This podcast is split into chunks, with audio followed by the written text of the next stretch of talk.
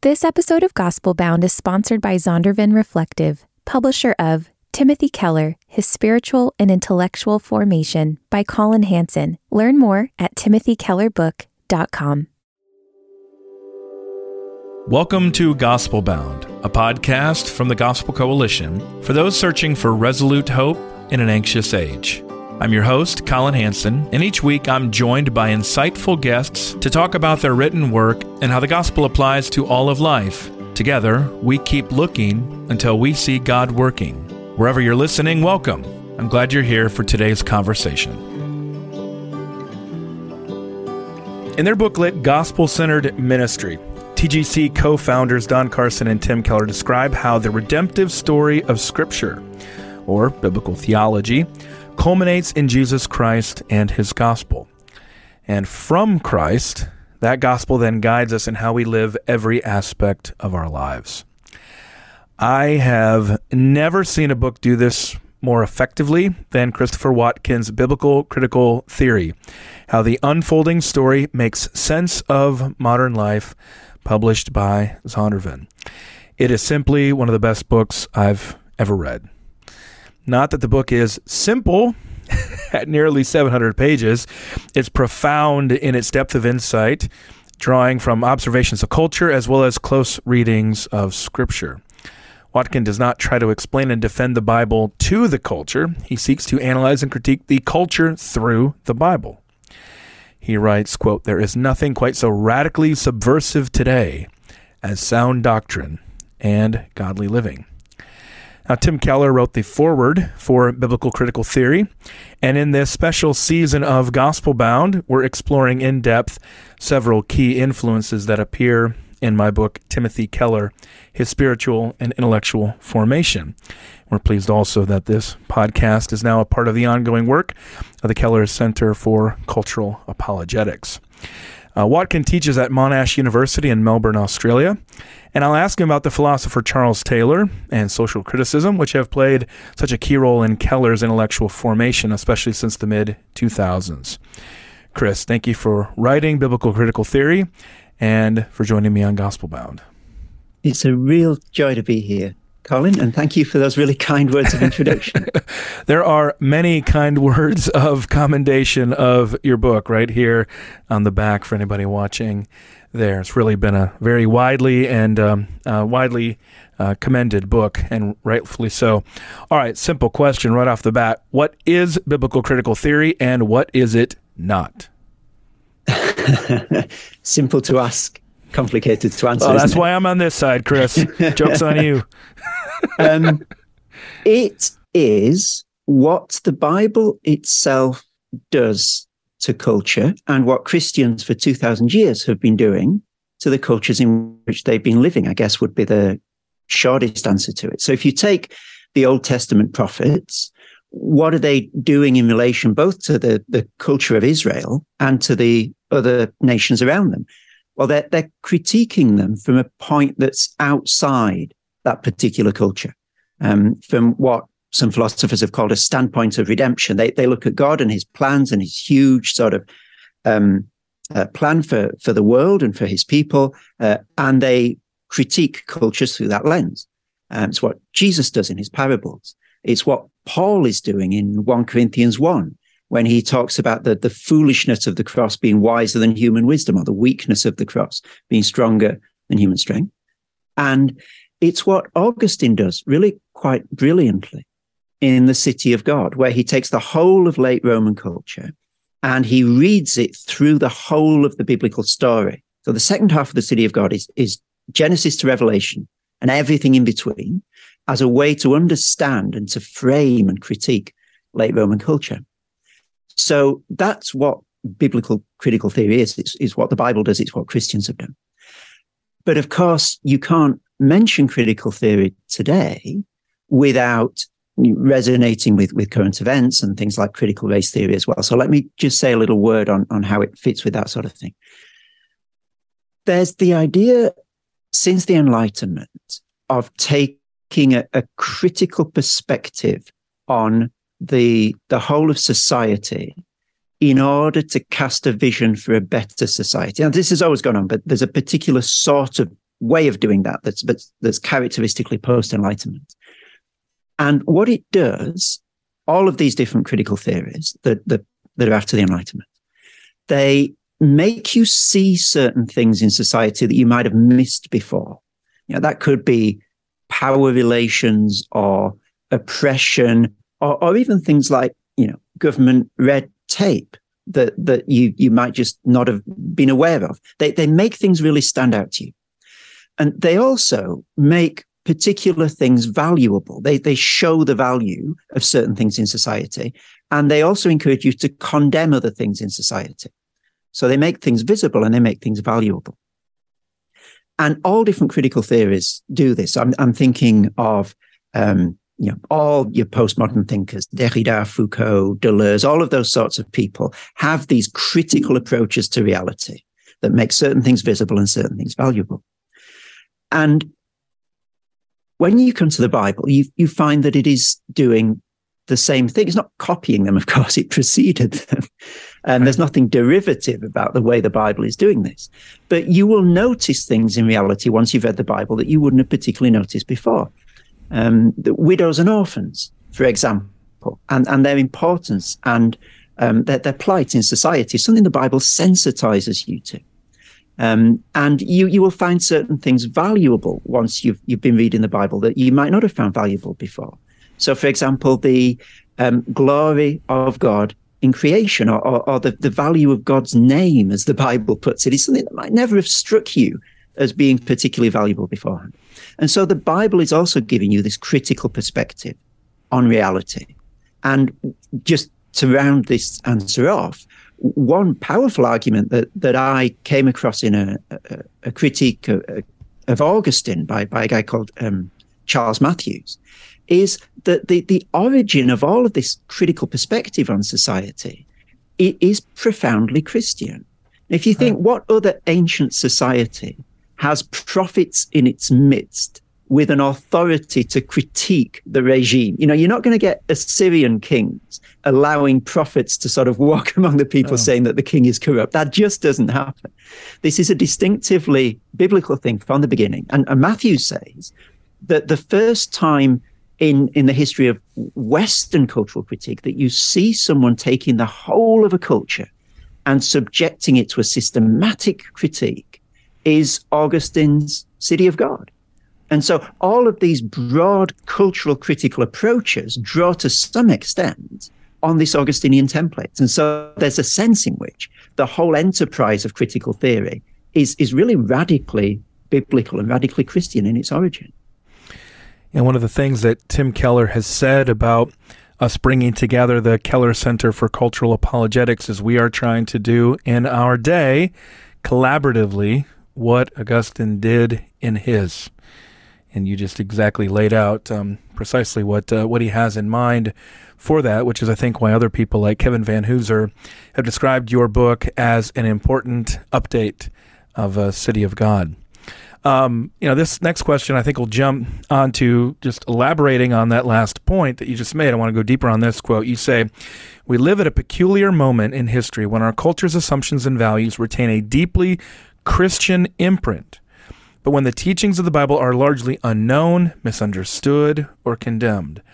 This makes for a strange and at times amusing situation in which society increasingly sets itself against Christianity but does so by using distinctively Christian arguments and assumptions. End quote. Now, later you write, as if Paul the Areopagus, people of modernity, I see that in every way you think yourselves very irreligious, but your irreligion is very Christian. I wonder, maybe combine a little bit about how does one go about just setting out to write a book of this kind of scope and magnitude and what are you trying to help expose in terms of this contradiction of our particular age in the hopes of leading people back to Christ? Another little question there.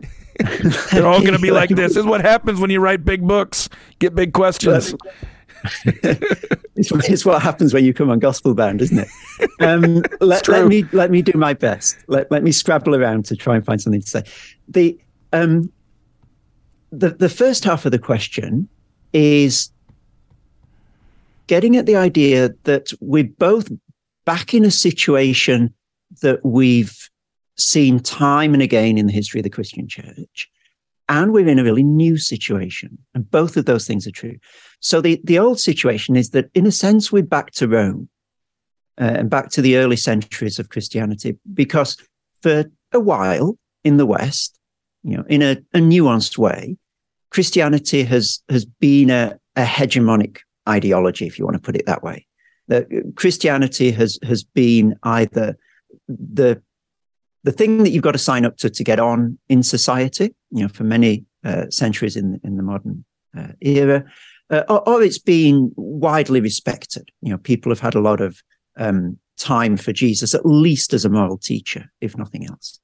Um, that is now vanishing, and we're back to being a sort of minority under suspicion, I suppose, whose intentions for society are regarded as predominantly malevolent by a significant number of people within society, which is just how it was in the early centuries of Christianity in Rome. So there's nothing new about that.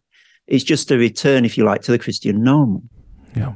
But there's something really, really different as well, which is that our society as it stands today, Western society as it stands today, has, has so been built on assumptions that take root in biblical soil that it can't jettison Christian influence without renouncing its very self. And, and it has no categories, no way to do that.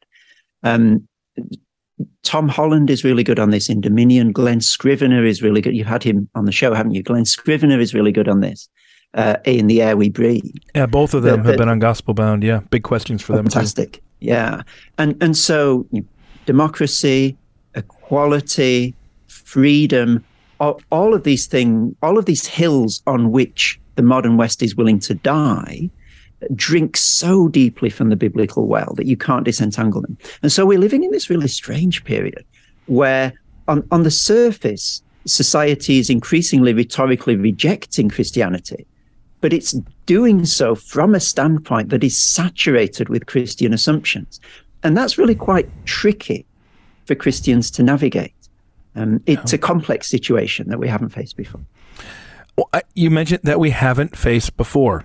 One of the ways I describe the challenge of the Keller Center for Cultural Apologetics is that we are literally facing a situation that no one in the history of the church before our times in the West has faced before. And I don't mean that to sound arrogant, and I don't mean that to sound ahistorical or meant to say that, that we need some sort of new strategy other than the ordinary means of grace and good, faithful ministry, like always, um, from God's word and by God's spirit for God's glory.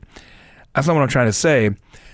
But there is a unique challenge that has not been faced of a, of a culture that has moved away from Christianity and is blaming Christianity for holding its further progress back by using Christian arguments that would be inexplicable without Christianity. That is unique.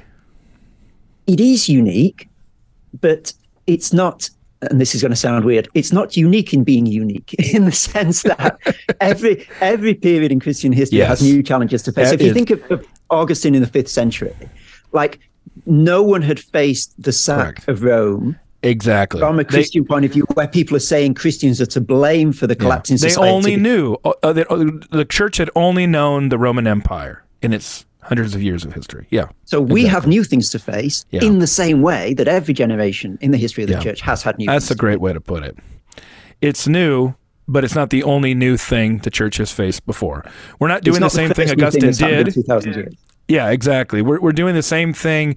We're not we're not saying exactly the same things Augustine did, but we are trying to attempt the same um, response that he attempted in his generation to his condition. And therefore, you can look at the way that he tried to come to terms with something that was new, and yeah. learn from that for how we can come to terms with our different thing that is yeah. equally new. Yeah. Oh, absolutely. Well, um, we mentioned that uh, what we're looking at here is also a lot of the influences that you share with Tim Keller, ones that I've covered in Timothy Keller, his spiritual intellectual formation.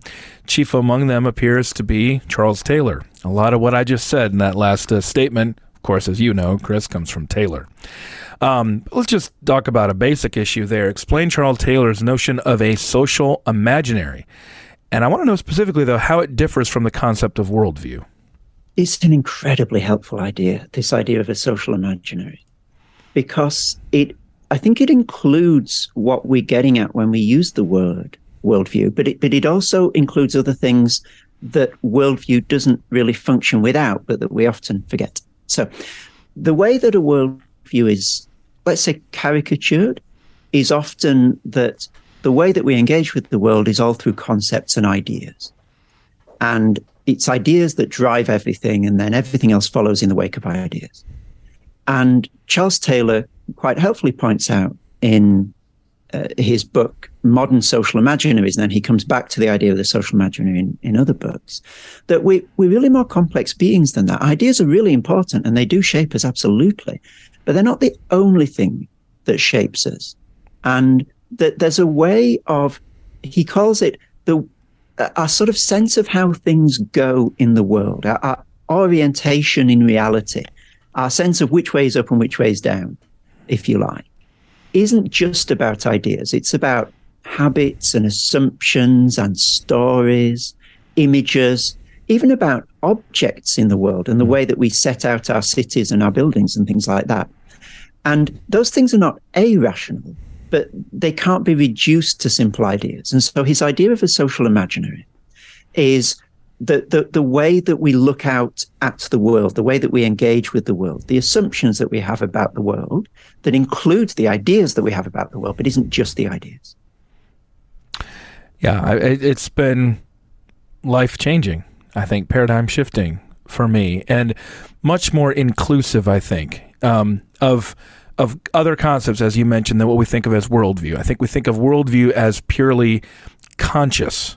This is what I think about the world, where a social imaginary is many unspoken assumptions, I think, which are often the most powerful in a, in a culture's shaping of us. I, I think that's right. But I think we also need to be careful of dichotomizing the two things so that you either plant yeah. your flag on the ideas you know side or you plant your flag in the um, stories and images and habits and intuitions. Right. Absolutely. And yeah. be, that that's such a caricature again of, of how we think. I think we need to have a way of understanding human engagement with reality that doesn't try to push ideas to the side as if they're unimportant, but that doesn't enthrone them as the only conduit between humanity and reality either. And that's one of the lovely things about Charles Taylor. He's not down on ideas, but he shows that our engagement with reality isn't just about concepts.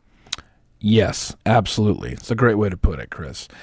Um, you, you, capture another element with this book that is core to what we're trying to accomplish together and what we're pursuing together with the Keller Center for Cultural Apologetics. And that's where you say that your book is not trying to show that Christianity is true, but that you hope readers will reach a point where they want Christianity to be true.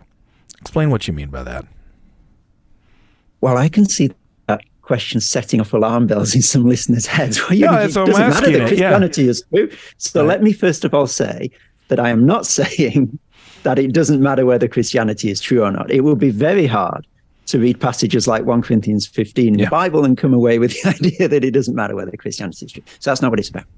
The the idea, however, is that in a society where Christianity is, is one of the options that people see out there among many others, um, that people are not really going to be bothered whether it's true or not, and therefore bothered to try and work out for themselves whether it's true, unless they can see some value in it being true. What difference would this make if it were true?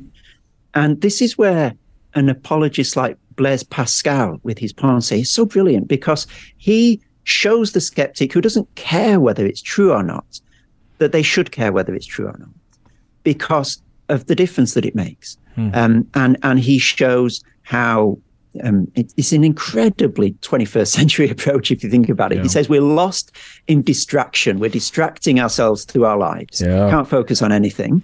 Hmm. Um, he could be writing today, couldn't he? Right. Um, and and the, he's he's showing how the the God that's set forth in the Bible um, uh, rescues you from a whole host of dangerous and destructive beliefs. Um, and so he says, um, and again, this this is so incredibly contemporary that we we have a tendency to see human beings either simply as animals, um, ephemeral, you know, like basically machines, uh, no dignity, no worth, um, just you know, cranking out life day by day and then dying, and there's no meaning to it. Or he says, if we don't hold to that view, in the modern world, we tend to lurch to the opposite view, which is to see human beings as little gods, defining the reality around them, defining the meaning of their own existence. And he, as he quite rightly points out, that's a really uncomfortable, precarious, dangerous situation to be in. Um, you know, lurching from the idea that I'm nothing, I'm an animal, so I'm everything, I'm God. Uh, and and he shows how the gospel rescues you from that predicament by saying well, you're you're made in the image of God, uh, and that means that you're you have dignity, but you don't have deity, and Mm-hmm. both of those are good. You know, you're in the image of God; it's a huge Yeah. dignity. You're the image; you're not actually God, uh, and that is also good news.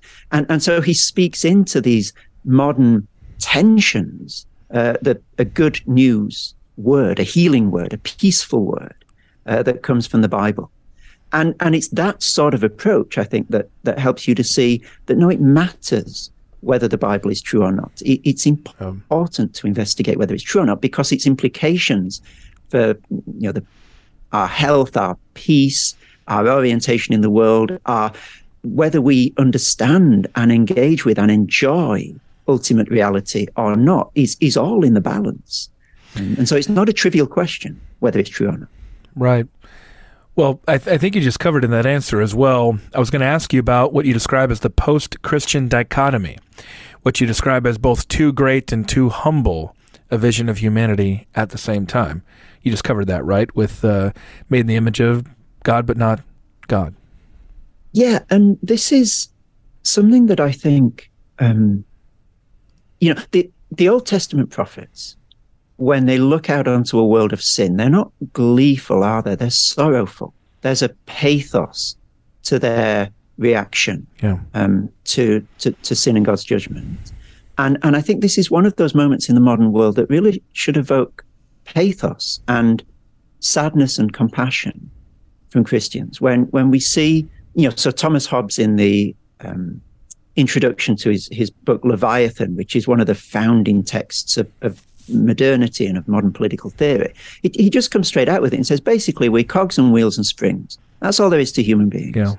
Um, you know, so don't fool yourself thinking there's anything more. Uh, and then, you know, you, you've got other positions that that try to elevate humans to the point where we're doing things that traditionally God alone has done. You know, defining reality in our image, defining good and evil, um, um, defining the meaning of our own existence, and to to live on the horns of that dilemma, as the modern world is is forcing many people to do, is is agonizingly heartrending. It, it messes with humanity to, to try and have to juggle with those two things. And and I think that as Christians, um, the the the joy and the the peace and the the wonder of being in the image of God is that you're, you're lifted off the horns of that dilemma. You're you're neither a machine nor are you uh, uh, God Himself. Thank goodness.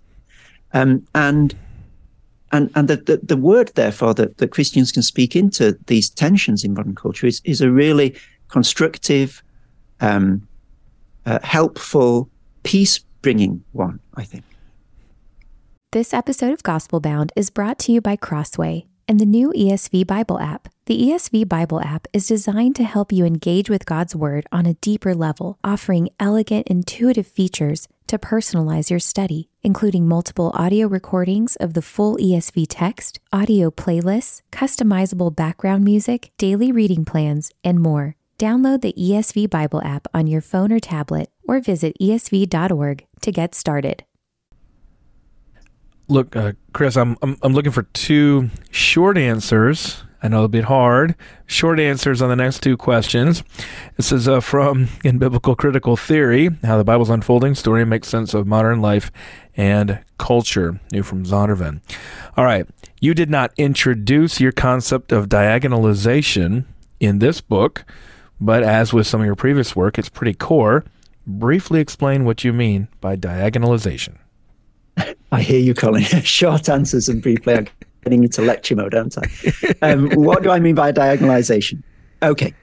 It's the idea that the modern world, again and again, takes biblical truth and rips it apart mm. and sets one part of biblical truth against the other. Mm. So, image of God will be one we're either animals or we God.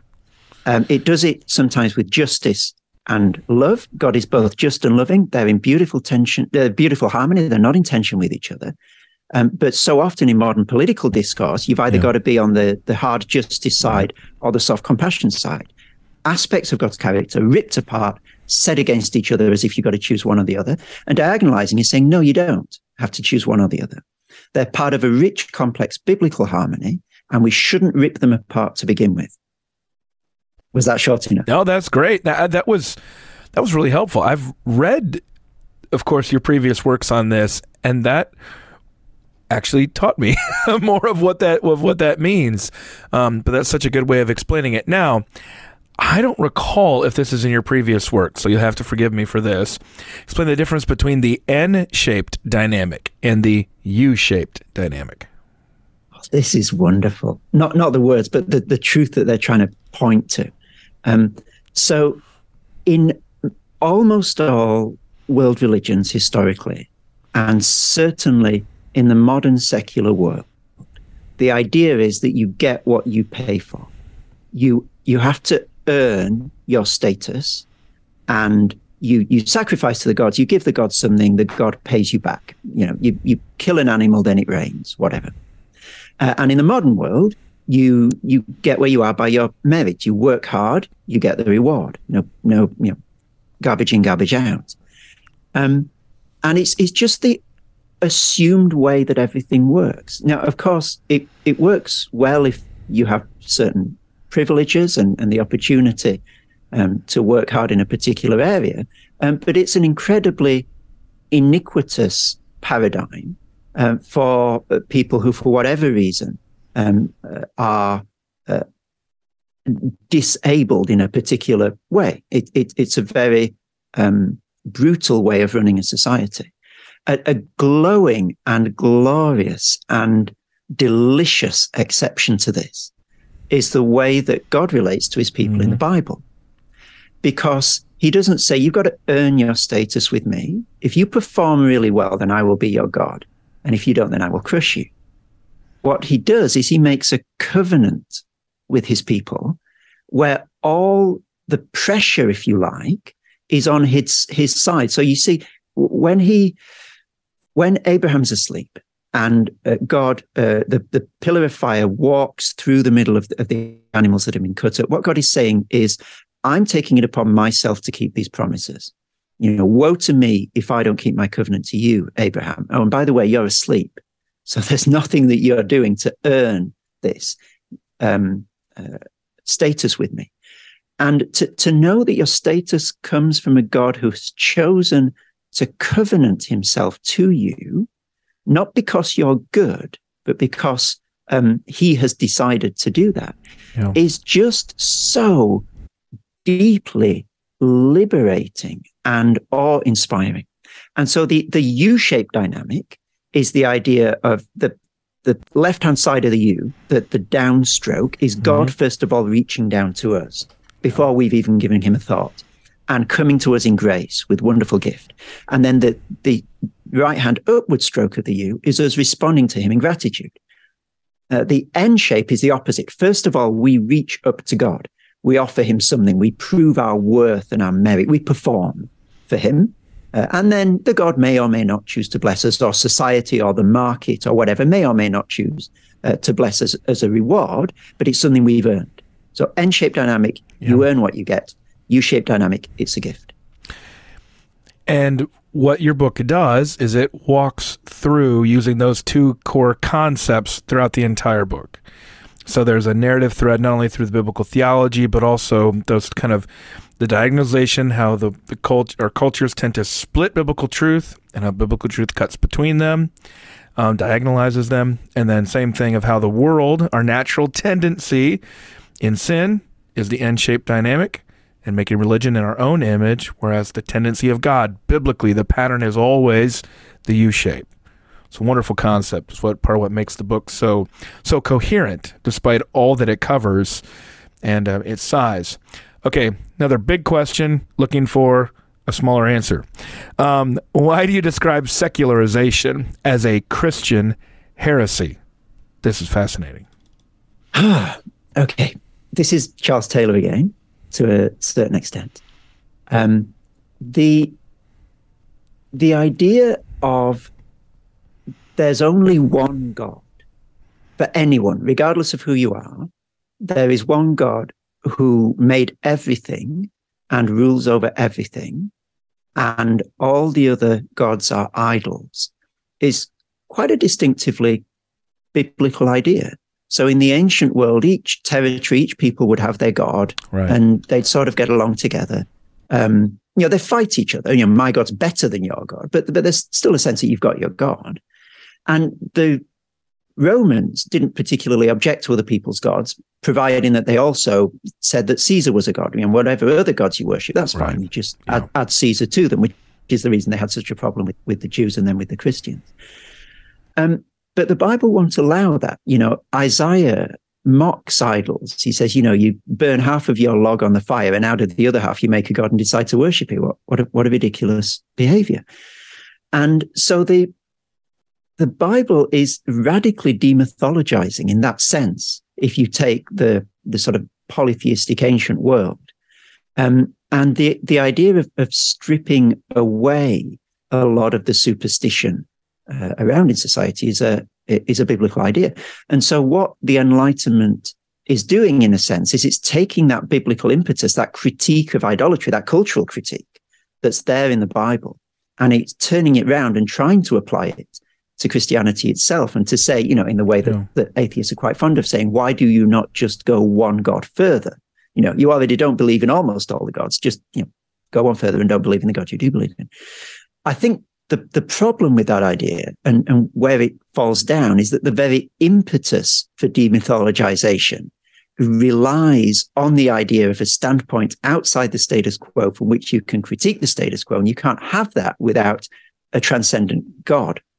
And so it becomes slightly self defeating and bootstrapping if you try and do it uh, for all gods. And so it's a, secularization is a, a, Christian heresy in the sense that it is taking that biblical move mm. of, of demythologization mm. and it's trying to turn it on Christianity itself. But for the reason I said, it, it, it's it's not easy. You can't just turn it on Christianity itself and expect it to work as it does within a biblical framework.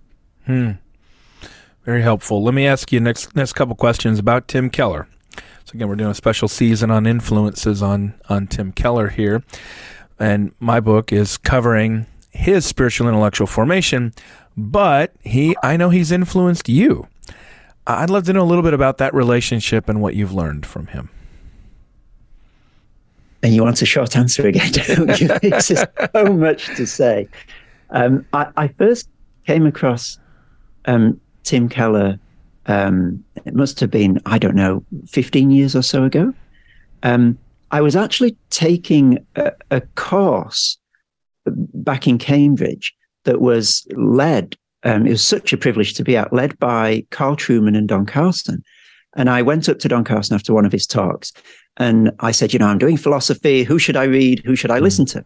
And he scribbled down on a bit of paper, which sadly I've lost. Uh, oh. This name that I'd never heard of. Hmm. He said, you, sh- you should listen to this guy, Tim Keller. He's doing some really interesting stuff in New York. And I said, okay, fair enough. Then I went and Googled him and got some talks. And I think, oh my goodness, that the cultural incisiveness and the way that, that he's bringing the Bible to bear on late modern culture in a way that's not leaving the Bible behind, but is actually pressing more deeply into it was was just so eye opening. So a lot of the cultural critique that I'd come across gave left you with the impression that the better cultural critique you do, the further you pull away from the Bible. Right. It's almost as yeah. if there's a spectrum between yeah. sensitive cultural critique on the one hand and and deep biblical understanding and faithfulness on the other hand. And I, would never really been satisfied with that. I think, uh, you know, like that's not what Augustine's doing. Like, why yeah. can't we do both? And then the, the more I listened to Tim Keller, the more I thought, hey, this is someone who is doing both. Like he's, in order to do better cultural critique, he's taking the Bible seriously. Yeah. Um, and, you know, as you listen to him, you pick up the moves that he makes. I don't think he labels them, but, you know, the idea of diagonalization is, is right there in the way yeah. that, that, that Keller will often set up oppositions in late modern culture and say the Bible refuses that dichotomous choice. And it actually gives you a richer way of engaging with reality than either of those two reduct- reductive ideas. So there's there's so much, not only in what he says, but in the way he handles culture, that I've just found, you know, immensely formative and helpful over the years. And you've done a good job of explaining why we call it the Keller Center for Cultural Apologetics and what we're hoping to make normative is that association in the church with biblical authority with insightful and deep cultural critique, keeping those things with an evangelistic goal. Now, um, you do not follow Tim's exact pattern of subversive fulfillment, borrowing again from our friend Daniel Strange. Could you explain how you differ? Um, I noted in here, I'll just quote the, the way you describe it in the book. I propose to reframe the schema in terms that remain closer to the flow of Paul's thought. One, a diagnosis of cultural values. Two, a presentation of the scandalous cross. Three, the cross rejected as the antithesis of cultural values. And four, the cross revealed as the fullness of cultural values. Why do you disagree with Tim here? I'm I'm not completely convinced that I do, Colin. okay. I, I, I perhaps use different words, but look, I'd be interested to to see whether he thinks he disagrees with what I'm saying. I I suspect um, that although the, the words we use might be different, I, am not sure that we don't look. So let me let me explain what I say, and then you can you can tell me whether you think Tim Keller would say something different. Go for it. So so so it's the one Corinthians one paradigm, and what Paul is yeah. doing there is he's hitting two things really, really hard. And the brilliance is that he's hitting both of them. The first one is the antithesis between the, the gospel or the cross and the culture. So he says Greeks look for wisdom, Jews demand miraculous signs. We preach Christ crucified, foolishness to Greeks, um, and uh, weakness to Jews. So he's saying if you continue looking for wisdom in the way you're looking for it, dear Jews, you will not find it in the cross. That's not your view of wisdom. There's an antithesis. This is not what you're looking for. And he, he's also saying, if you're looking for strength in the way you think that strength is manifested, dear Jews, you're not going to find it in the cross. So he's hammering antithesis. There's an antithesis between gospel and culture. If that was all he's doing, it would be pretty unremarkable. Mm-hmm. But he's also this is absolute genius. He's also showing how that very same cross that the Jews think is weak and the Greeks think is foolish is actually the fulfillment of everything that they're mistakenly searching for in the way they're searching for it. So towards the end of that passage, he says the foolishness of God is wiser than human wisdom. He's using the Greek's mm. own word. You want wisdom, you want real wisdom, you will find it in the place you're least likely to look for it. So his challenge to the Greeks is if you're willing to come to the place you'd least think of finding wisdom, there you will find its fullness. And so he's hammering fulfillment. If you really want the fullness, the depth, the riches of wisdom, if you want to get serious about searching for wisdom, you need to come to the cross. And there you'll find the fulfillment of fullness of everything that you're searching for. And so he does, he puts together what contemporary cultural critique often tragically separates. So we've got our antithesis people. We, we there yep. must be clear blue water between uh, the Bible and the culture Mm-hmm. You know, the, the Bible is not just some sort of warmed over version of the culture, running on the culture's coattails, trying to be, you know, down with the Romans or down with the the, the late modern people. We, we've got to we've got to show that they're different, which is true. And then you get the other people saying, no, no, no, the Bible is the fulfillment of all the cultural narratives. And what we need to show people is that what they're really searching for is actually found in Christ. And if they, if they just go a little bit further, they'll find, they'll find it in him, which is sort of true as well. But what Paul does is he shows you that you can't separate those two. So you, you can't just be an antithesis person or just a fulfillment person and remain biblical. If you follow the 1 Corinthians 1 pattern, you are hard on antithesis. You're 100% all out on antithesis. And you're also fully leaning into fulfillment. And that's his brilliance. And that's how he cuts across a lot of the missteps of Christian cultural critique today, because you don't have to choose between antithesis and fulfillment. Yeah.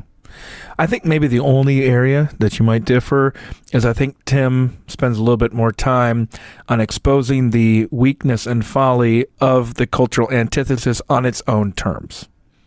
I think that's probably the only area where there'd be disagreement. But you probably do plenty of that too.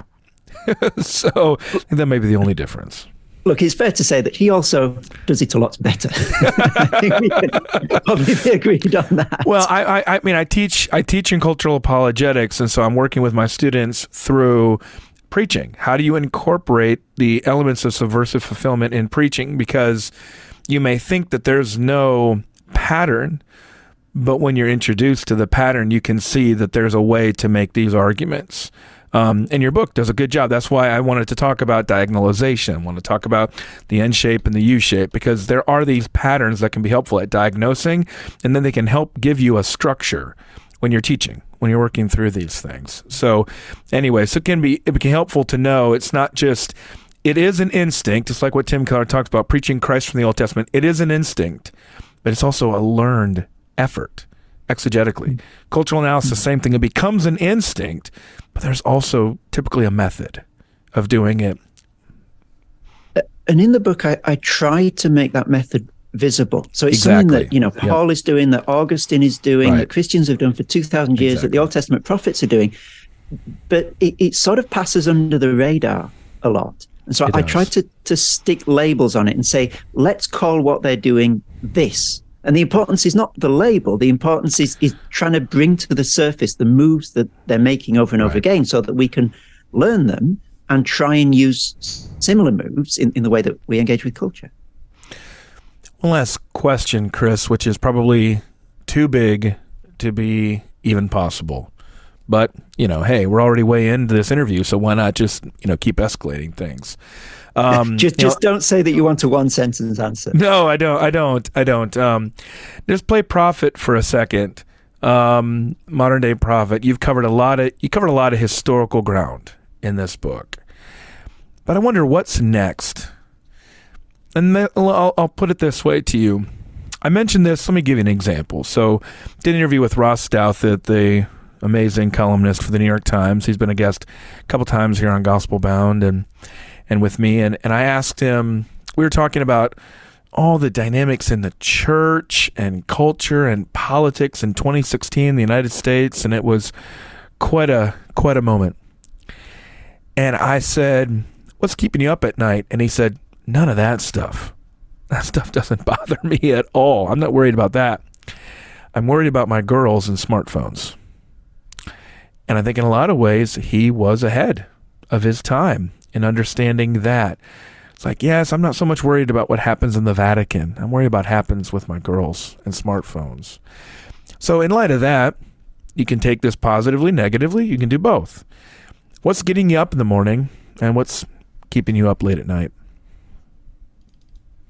Okay. So, I um, had a very wise pastor um, when I was living in the UK.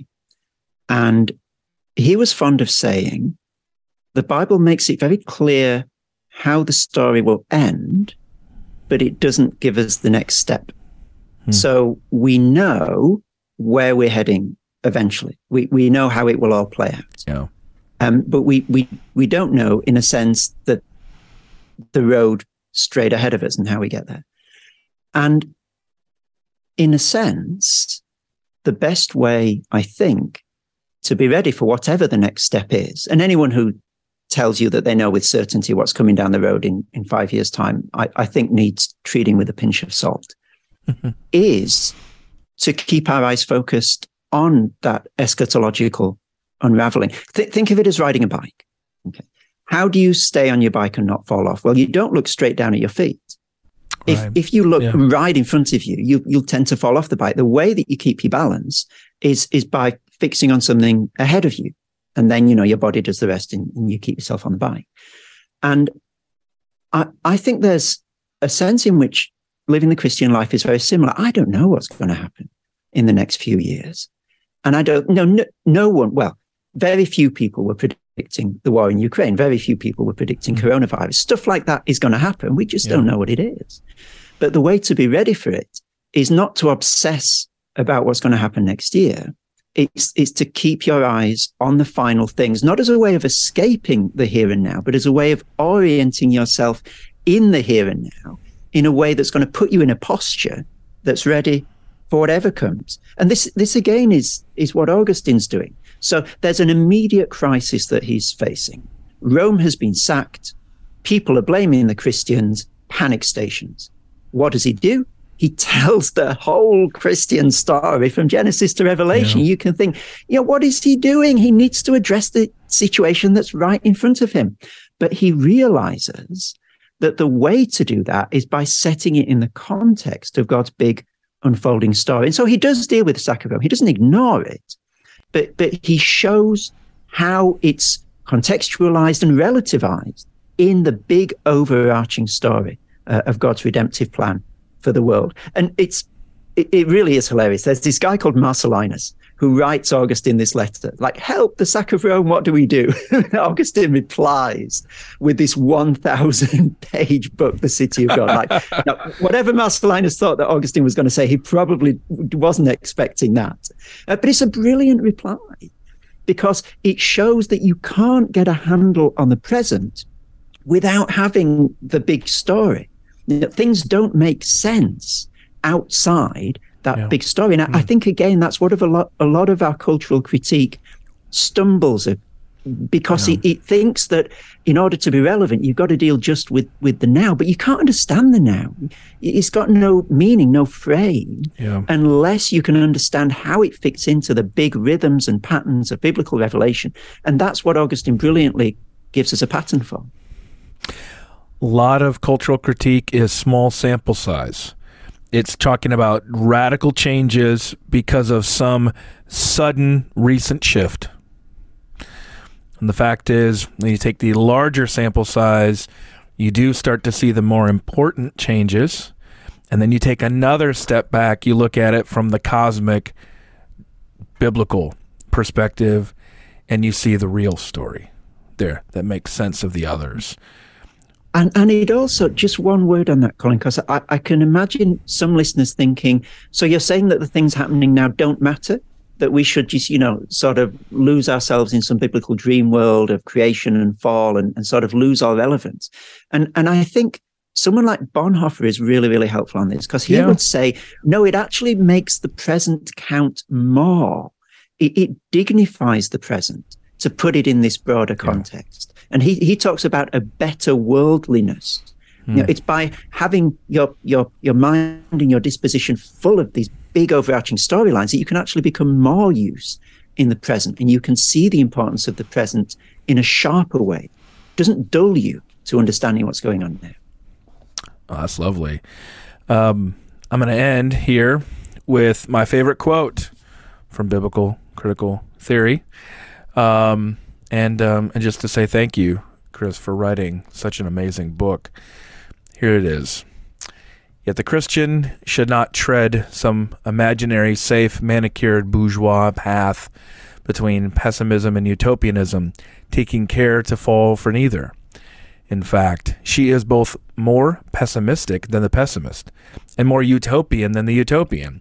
She's more pessimistic than the pessimist because she recognizes the sin at the heart of the human problem cannot be expunged by any education, social reform, a cash injection, or a medical intervention.